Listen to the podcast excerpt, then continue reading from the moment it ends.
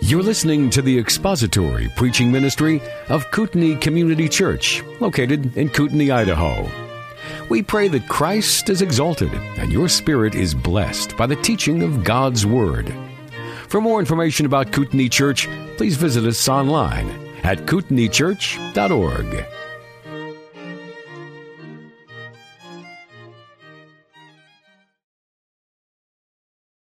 We see in the book of Acts, one of the things that Luke is trying to show us is the diversity of the people with whom the gospel had an in, and the different types of people from all different walks of life, all different ethnic groups, all different classes of people, and even economic strata that were affected by the gospel. And as you read through the book of Acts, you notice that some very powerful people have come to faith in Christ. Cornelius was a wealthy and influential man as a Roman soldier. And not only him, but also Manaen. Do you remember Acts chapter 13? Manaen, who had been brought up with Herod the Tetrarch, a foster brother to royalty, had somehow become a believer and come to faith and was now ministering in the church at Antioch. And then Lydia last week, a wealthy businesswoman, very influential, very affluent, um, in business for herself, high economic strata. And she came to faith in Christ. And not only does God save the rich and the poor well, uh, together, but also people from different ethnic backgrounds. Cornelius was a Gentile. You have Jews and you have Gentiles and you even have those Samaritans, which are kind of in between, half of, of each, so to speak. All, all of them getting saved. And then Luke shows us that you have people who, from all different types of backgrounds and walks of life. Uh, business people and poor people and eunuchs from Ethiopia and soldiers and royalty and all of these different people who are coming to faith. All of these different backgrounds, all of these different economic uh, of influences that each person has, the diversity that was in the early church. And now we see it again. Because last week, the woman that we looked at, Lydia, and this week, the lady that we're going to be looking at, this demon-possessed slave girl, they could not be from two more opposite ends of the spectrum.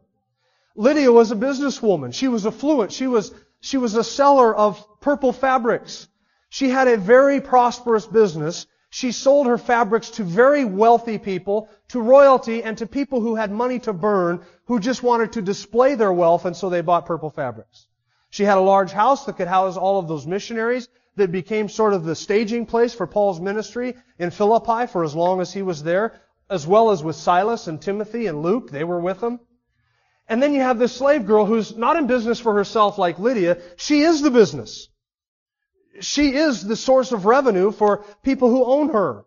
So Lydia is a businesswoman. The slave girl is somebody else's business. Now, both of them are profitable. Lydia gets her own profit. The slave girl is profit to somebody else. Uh, not only that, but one of them is free. One of them is a slave girl. Different social strata there.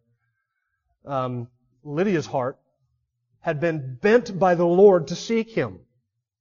She had been influenced such that she was out by the riverside praying with the Jews. She had a religious bent where the, the Lord had taken the Word of God and had begun to bend her heart toward Him. So that she was out at the riverside rather than being Philippi on the Sabbath, plying her trade and selling her wares, she was at the riverside meeting for a quasi-synagogue service with other Jewish women who also feared God. Lydia is a God-fearing Gentile. And there she is reading the Word and praying with the other ladies. The slave girl, her heart has not been bent by the Lord toward to seek Him. Her heart has been bent by the Prince of Darkness to do His will. Look at the difference between these two ladies. And not only that, friends, but you also have the fact that uh, Lydia's heart was in was was um, or sorry, the slave girl's heart. The slave girl's heart was possessed by the prince of darkness. Lydia's heart was a worshiper of the God of Israel. Two complete opposites. And I think Luke takes these two people out of all that Paul came across in Philippi. Luke takes these two people and he presents them side by side so you can see how the gospel came to everybody. It was everybody. Truly, any and all who call upon the Lord in any place shall be saved. That's what Luke is showing to us. Anybody who will call upon the Lord in any place, no matter what their economic strata, no matter what their social classification, no matter what their background, no matter what their ethnicity, no matter what their power, can come to the Lord or are drawn to Him. Any and all in every place who call upon the name of the Lord shall be saved. We are in Acts chapter 16, if you haven't guessed that by now. So you'll need to have your Bibles open there. And in the last few weeks, I've given you kind of the answers to a lot of Bible trivia questions. So you can, if you're ever playing Bible trivia, as long as it's not with somebody else from our church here, you're going to have a lot of answers and you're going to be kind of able to um, impress them a little bit. If somebody asks you, where was the first church in Europe started? You'll know that, right? Where was it? Philippi. Who was the first European convert that we know of? Lydia. Who was the first Christian missionary to the continent of Europe? Who was it? Paul. Now those may come up in a Bible trivia game. They may not come up in a Bible trivia game. But all of that serves to give us a little bit of a background and introduction to where we're at today. The, uh, Luke is giving to us three encounters that Paul had. The first with Lydia by the riverside. The second we look at today, it is with this demon-possessed slave girl. Look at Acts chapter 16, beginning at verse 16, Luke says it happened as we were going to the place of prayer, a slave girl having a spirit of divination met us, who was bringing her masters much profit by her fortune telling. Uh, they were on their way out to the riverside after they had been in Philippi for a, a little length of time. Paul is doing what Paul did in every city. He would attend where the God-fearers met, whether it was in a synagogue or at the riverside. He would attend there until one of two things happened. He had converted everybody and discipled everybody and planted a church and moved on, or until he was kicked out. So that's what he's doing. He's going back out to the place of prayer where all of the God-fearers are at, and he is there evangelizing and discipling the people who have gathered there for prayer. On one particular Sabbath, we might say it just so happened, but listen, when it comes to salvation and deliverance, nothing just so happens. If you don't have figured that out by now, I hope you have. Nothing just so happens. We might say, as it were, on one of these particular Sabbath days, Paul and Silas, and Timothy and Luke are making their way outside the city of Philippi to the place of prayer, where they met Lydia, and they're gathering there to, together, and Paul's going to do what Paul always did, evangelize and disciple. And they're, they're met by a demon-possessed slave girl. Or Luke says literally, a woman, a slave girl who was, had a spirit of divination, literally a python spirit, the Greek says. She had a python spirit. Now, that comes from sort of a Greek mythology, a Greek legend, that there was a snake, a python, that guarded this Delphic oracle, and the snake supposedly had the ability to foretell the future and, and divine different things and fortune tell and soothsay. And according to Greek mythology, Apollo slayed that serpent, the python, that was at the base of this mountain guarding the oracle. And then Apollo had the ability to foretell the future and to soothsay and divine. And so the word python came to mean anybody who had this who was possessed of the python, the snake spirit that had the ability to foretell the future and to forecast what was going to happen. This woman had a python spirit. And she was making much money for her masters because women like that, slave girls like that, who had this clairvoyant ability to foretell the future, so to speak, they were in much demand. Because no Roman general would go out to battle without consulting an oracle first. Is it going to turn out for me good or ill? They wanted to know that. No emperor would make a decree without first consulting a diviner or a soothsayer. Because they had this superstition that they wanted to know what the future held if they pursued a certain course of action. Do you remember Elymas, the Jewish false prophet on the island of Cyprus? He was in the court of Sergius Paulus. That was his job. To soothsay and divine. And, and Sergius Paulus would consult him. What does the future hold? This is this type of woman. She's possessed by a python spirit and has the ability to divine, to tell the future, to predict things. She's a, a medium, a spiritist. And there are certain men who are making profit off of the fact that her soul is in bondage to the prince of darkness. These are wicked people. Can you imagine that? She is a veritable gold mine for them. They are raking in money hand over fist from this girl who is a slave for them and has the ability to foretell the future. It's given to her by a python spirit. Luke says that on the way out to the church service, Paul was met by this woman, by this girl who's possessed of a python spirit, a spirit of divination. She was bringing her masters much profit by her fortune teller. And following after Paul and us, she kept crying out, saying, These men are bondservants of the Most High God, and they proclaim to you the way of salvation. And Luke says she did this for many days. Now there's a couple of odd things about this, isn't there? First of all, you notice an evil spirit, a demon, who is endorsing the Apostle Paul's ministry. Does that bother you a little bit? Was what she said true? These men are bondservants to the Most High God. Is that a true statement? Oh, Almost certainly is. They proclaim to you the way of salvation. Is that a true statement? It most certainly is. Then folks, what in the world is going on here? Why do we have a demon endorsing the ministry of the apostle Paul? What, what's the end game here? Why is the Spirit doing this? Speaking the truth about a messenger of God and the message that he proclaims. And she did this for many days. What's the end game? Well, I think one of two things is going on here. Ironically, I think they're both opposites, but I think that either one of these could be taking place. First of all, it is possible that the Spirit, by doing this, this demon spirit, by doing this, is trying to cash in on Paul's credibility. Trying to infiltrate, as it were, the early church. In other words, she could be following after the apostle Paul saying, these men are servants of the Most High God. They proclaim to you the way of salvation. And she would be in, as it were, really endorsing that and trying to be seen as part of their group. And then if they were, she was accepted by the crowd and by the church as part of that group, part of the apostle Paul's new church in Philippi, then once Paul left town, she would be in a tremendous position to do spiritual harm to that ministry and to that church.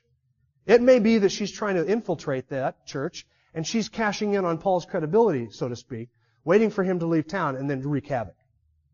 Or it might be something quite the opposite. It might be that she is trying to discredit the apostle Paul's credibility. Everybody in town would know what this woman did, that she was possessed of the python spirit, that she foretold the future, and that would cast aspersions on Paul's ministry, and people would begin to ask themselves, who is this Paul that demons speak well of him? What's wrong with this guy's ministry and his message when demons endorse it. See, so it may be that she's trying to discredit the Apostle Paul's ministry. Either one of those could be happening. All that Luke tells us is that she was speaking the truth. Friends, this, this same thing happened to Jesus, in a sense. In Mark chapter 1, Mark says that Jesus healed many who were coming to him with various diseases, and he cast out many demons, and he was not permitting them to speak, because they knew who he was. Luke in his gospel writes this, demons were coming out of many shouting, you are the son of God, but rebuking them, Jesus did not allow them to speak because they knew him to be the Christ. Jesus did not want publicity from demonic sources. Because if they affirmed who he was and what he was doing, it would actually be speaking the truth in an effort to undermine the truth. And I think that's what the demon girl is doing. Friends, what I want you to notice here is how Satan will use the truth to undermine the truth. He's an angel of light, isn't he? So he does his best work when he can take the truth, mingle it with a little bit of error, and hand it over to you. When he can take the truth and take falsehood and bring them together and give it to you. This demon is saying a true thing, speaking a true statement, uttering divine truth. These men are bondservants of the Most High God and they proclaim to you the way of salvation. True statement. Spoken by a demon to undermine the truth. That's how subtle Satan is. And he does the same thing today. Now friends, do you notice how every time the gospel advanced, how Satan attacked it? When the gospel went from Jerusalem to Samaria, Satan had his man on the scene. Who was it? Simon the sorcerer, trying to infiltrate that early church in Samaria. When Paul took the gospel from Antioch to the island of Cyprus, Satan had his man on the scene. Who was it? Elymas, the Jewish magician, the false prophet, in Acts chapter 13. And when Paul takes the gospel from, from uh, Asia over to Macedonia, the continent of Europe, Satan has his woman on the scene. Who is it? It's the slave girl. Every time the gospel advanced, Satan had his counter advance. He had his person on the scene. And here Paul confronts her. So the first odd thing that's going on here is how this demon gives an endorsement of the apostle Paul's ministry. But the second odd thing that's going on is that Luke says this happened for many days. This didn't just happen for a day or an hour. Many days. How many? I don't know, a few days, maybe a couple weeks this went on. If her attempt is to infiltrate the church and she's pretending to be a believer and pretending to endorse Paul's ministry, then it might explain why it is that it took Paul so long to kind of catch on or to deal with it. Perhaps it took him a couple weeks to finally realize where this endorsement was coming from and what her motive was. Whatever was going on, it took him many days before he finally dealt with it. And Luke says, Paul got annoyed. He got troubled. He got vexed in his spirit that this was going on. And finally, out of being grieved in his spirit that this was happening, Paul turned around and said, get out. In the name of Jesus Christ, I command you, get out. And she got out. I want you to notice how different this is from modern day quote unquote deliverance ministries. Notice that? We have people today who say, well, you gotta go into a town. When you go into a town, the first thing you have to do is name all the demons, and then you have to identify them and pray against them, and pray them down. And then you gotta bind Satan and cast him out, and you gotta put up a tent and have exorcisms and deal with Satan head on. If you're going to have any headway at all, you've got to confront the powers of darkness and you've got to exorcise them out of every demon possessed person. And some of you might be demon possessed. So after the service today, you come forward and I'll exorcise. That's the mentality, or so we're told. Let me just ask you a question. You read about the Apostle Paul. Do you get the impression that that's how he handled things? You've been here since Acts 13, 14, 15, 16. Do you get the impression that that's what Paul did? This was going on for many days. Finally, Paul is just exasperated. Get out. And she leaves. The Spirit leaves her. No, no kind of deliverance ministry there, folks. What is an exorcism in the New Testament? What is an exorcism? Let me show you what an exorcism is and how the New Testament viewed exorcisms. And we don't even have to leave the book of Acts. Just turn back to Acts chapter 8. I want you to notice a couple of verses there in Acts chapter 8.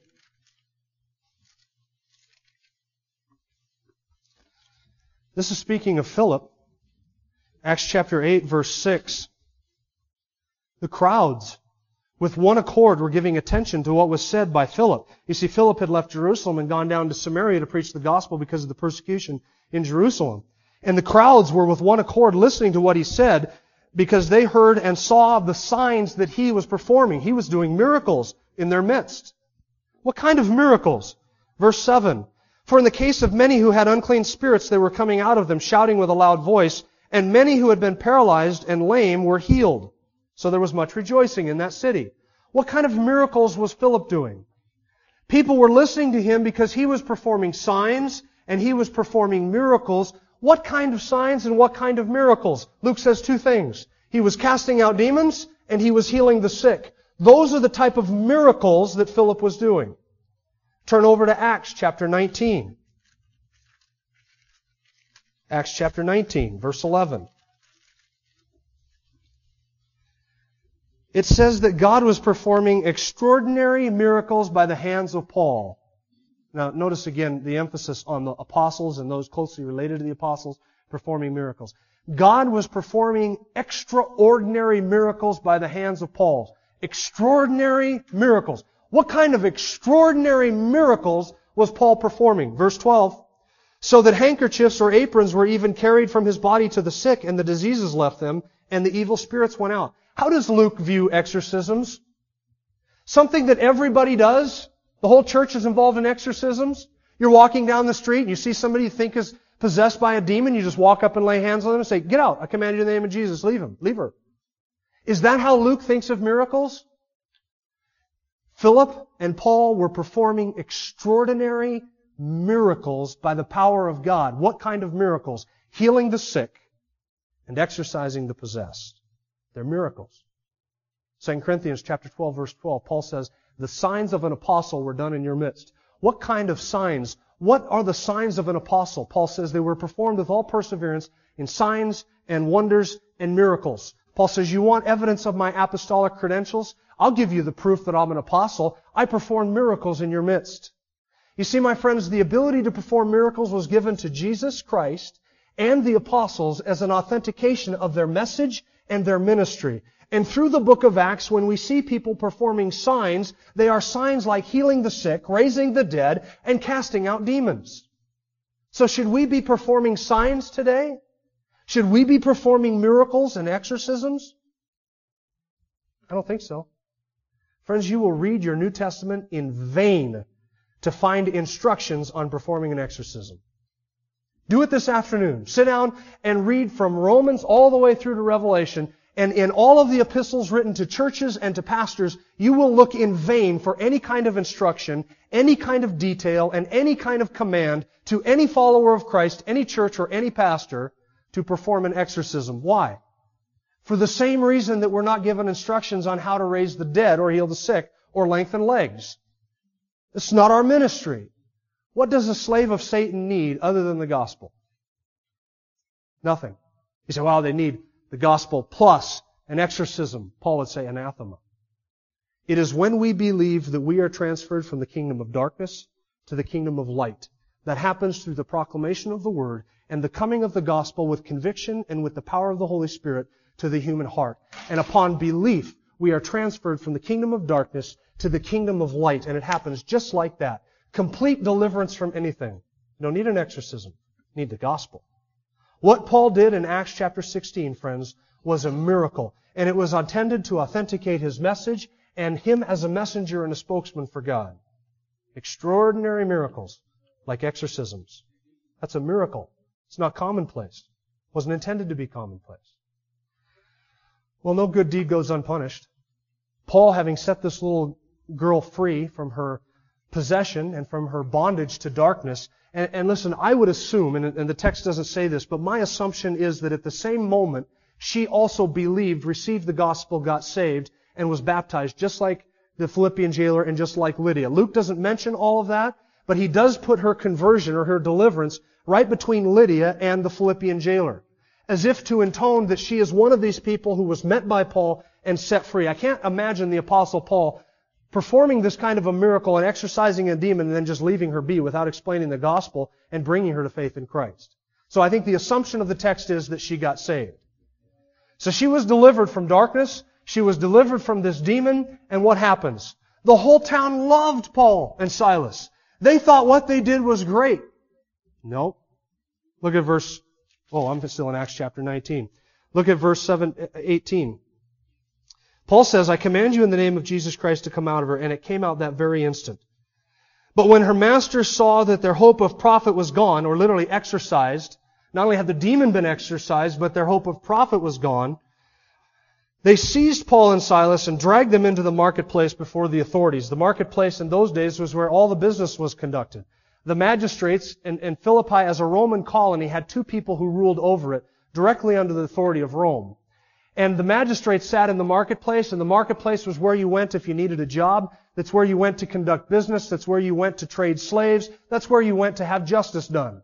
And if you had a grief with somebody, you would drag them into the marketplace and stand before the magistrates and you would present your beef with them. So they do this with Paul and Barnabas. They drag them, they see that all of a sudden their business hope has dried up. Their business investment has gone down the tubes and they cannot make any money off of this woman anymore. So they seize Paul and Silas, drag them before the authorities, and in verse uh, 20, they brought them to the chief magistrates and said, These men are throwing our city into confusion, being Jews, and are not pro- are proclaiming customs which it is not lawful for us to accept or to observe, being Romans. What? What does that accusation have to do with anything that's happened so far? These men are throwing our city into confusion. And they're Jews. It's a racial slur. They're Jews. And they're proclaiming things that it's not lawful for us to observe. Now that had to have caught the apostle Paul a little flat-footed. He's exorcised a demon and set this little girl free from her possession, from her slavery. Really, they can't profit off of her soul anymore. And so the master sees them they drag him into the magistrates. And if I'm the apostle Paul, as I'm being drugged down into the marketplace, I'm thinking to myself, what kind of an accusation are they going to level against me? What are they going to say? She, they set, we set this woman free? We delivered her from darkness? This is going to be an easy one to answer. They have nothing to stand on. And then they come out with this. These men are throwing our city into confusion, being Jews, and are proclaiming something that's not lawful for us to observe being Romans. Where did that accusation come from? Right out of the blue. It has nothing to do with anything that's gone on. And if I'm Paul, I would be chuckling. that's the best you got? When it comes time to bring the witnesses in here to testify as to what's happening, nobody's going to be able to convict us of having thrown the city into confusion. It's, it's out here in front of everybody, our ministry and everything that we've done. We haven't done anything that they've accused us of doing. This is open and shut case. They've got nothing. So what do they do? Well, I want you to look at the accusation that is brought against them. It's designed to, it's sort of crafted and leveled in such a way that it, it, it smells of this, it's good for everybody type thing. They're throwing the city into confusion. I mean, we're only looking out for everybody else. The one thing that's absent is their real beef. You notice that? They don't come there and they don't say, hey, these guys set our slave girl free from demon possession. They don't say that. But the one thing that they do say is kind of crafted to sort of appeal to the political sensibilities of everybody. They're creating confusion in the city. They hadn't done that. They had con- created confusion in their business, but certainly not in the city. these men are creating confusion in the city, being Jews. Now, you remember last week I told you about what happened a year, a year and a half prior to Paul coming into Philippi? Claudius, the emperor in Rome, had expelled the Jews from Rome, and he cited that the Jews were causing civil unrest. So this accusation is geared to play upon the political events of recent years. These guys are Jews. It's a racial slur. They're Jews. And you remember how Claudius had expelled the Jews from Rome because they were creating civil unrest? The same thing is happening here. They want Paul out of the city so they can find another demon-possessed slave girl and profit off of her or hopefully get this other one that Paul had just set free demon-possessed again and get their business back into order, but they know they can't do it if Paul is there. So they want him kicked out of the city just like the Jews were expelled from Rome in 49 AD. Racially motivated. Second, they play upon sort of the nationalistic pride. They are teaching things that are contrary to our customs and our culture and our religious way of life, being Romans. It's us against them. And that last part of the accusation is, is sort of crafted in order to pit the crowd against Paul and Barnabas. Or sorry, Paul and Silas. But does it work? Well, certainly it does. Look at verse 22. The crowd rose up together against them, and the chief magistrates tore their robes off and proceeded to order them to be beaten with rods. Each one of the magistrates had what was called a policeman underneath of him. And, and the job of that policeman was to inflict corporal or capital punishment at the command of the magistrate. So when the magistrate gave an order, the policemen, they actually carried around with them a bundle of rods and an axe. Both of them were symbols of their ability to inflict corporal punishment or capital punishment. And so the magistrates, when the crowd is whipped into this fury, the magistrates give the order, beat them. So they strip them off naked, and in the public square there, they take these rods, and Luke says they beat them many times. They were in the marketplace before the authorities, and when they had brought them, oh, sorry, verse 24, or verse 23, when they had struck them with many blows, they threw them into the prison. Struck them with many blows. Now, folks, for me, three would be many. Can you agree with that? Three blows would be plenty. But Luke doesn't have in mind three. Luke is trying to get us to understand they were beaten pretty severely with rods. They beat Paul and they beat Silas, and we may ask the question, where's Luke and Timothy during all this? I mean, they were here just last week, right, with Lydia. They were here when they met the slave girl. Where's Luke and Timothy? Were they beaten? No, they weren't. Two reasons why. Paul and Silas are the leaders, and when you become a leader, you become a target. And so Luke and Timothy are obviously just considered sort of traveling companions and helpers. They're going to nail the leadership, which is Paul and Silas. But a second reason is Luke and Timothy were not Jews, were they? In the eyes of the Gentiles or the Romans, they were both Romans. So they're not really concerned with Luke and Timothy. They're going to have a hard time getting the crowd whipped up into a fury to beat a couple of Romans, Luke and Timothy. So they kind of leave them alone and they go after Paul and Silas who would have looked like Jews and sounded like Jews and had all kinds of Jewish features they can get the crowd whipped up into an anti-Semitic fury over Paul and Silas.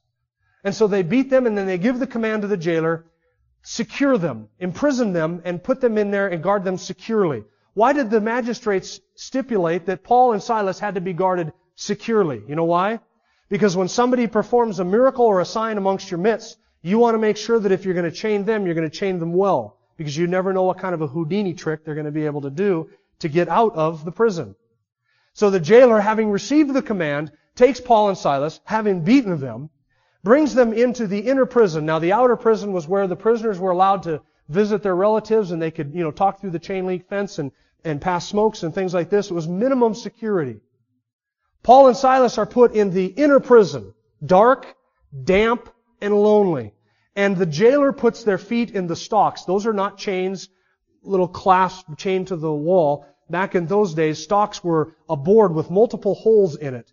And they, they were designed to spread their legs apart and put their feet in these stocks. And then the stocks were designed to wrench their legs apart far in order to cause the most discomfort, cramping in the lower body and the buttocks and the lower back, the most uncomfortable position they could be in. They couldn't escape.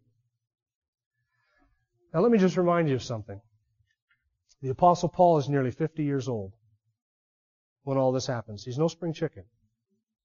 Now, I, I, might be able to take such a beating and such an imprisonment with a, a good spirit and a, a smile on my face if everything were going well. But Paul is almost 50 years old. It'd be hard for a young man to take. This guy's, I'm not trying to offend those of you who are near 50, but you know, you get up there a little bit and you start, you don't heal as, as well. Your body starts to speak to you a lot more when you get up by 50. It does that to me at 30. I mean, I speak on the phone for a long time, holding my hand up like this, and the next day, I'm, man, what happened to my arm? My arm's just killing me. My body speaks to me more. When you get to be 50, like the Apostle Paul, this is a serious beating. And he's been beaten, and he's put in the stocks. Paul mentioned this writing, or Paul mentioned this incident twice. Once in 2 Corinthians chapter 11, verse 25, he says, Three times I was beaten with rods. This is one of those times. I don't know when the other two times were, but three times he said I was beaten with rods. He's thinking of Philippi. In Acts chapter 17, the Apostle Paul is going to leave Philippi. He's going to go to Thessalonica and plant a church there. He would leave Thessalonica, and after leaving Thessalonica, he would write to the Thessalonians, and he would say this in 1 Thessalonians 2, verses 1 and 2. You know, brethren, that our coming to you was not in vain, but after we had suffered and been mistreated at Philippi, we came to you in boldness and preached to you the gospel of God amid much opposition. He says to the Thessalonians, you remember how we suffered at Philippi. And do you notice what's absent from all of this that's happened so far between 16 and 24? Something's missing. A trial. No witnesses, no evidence. The accusers bring them before, their, before them. They are punished and they are imprisoned.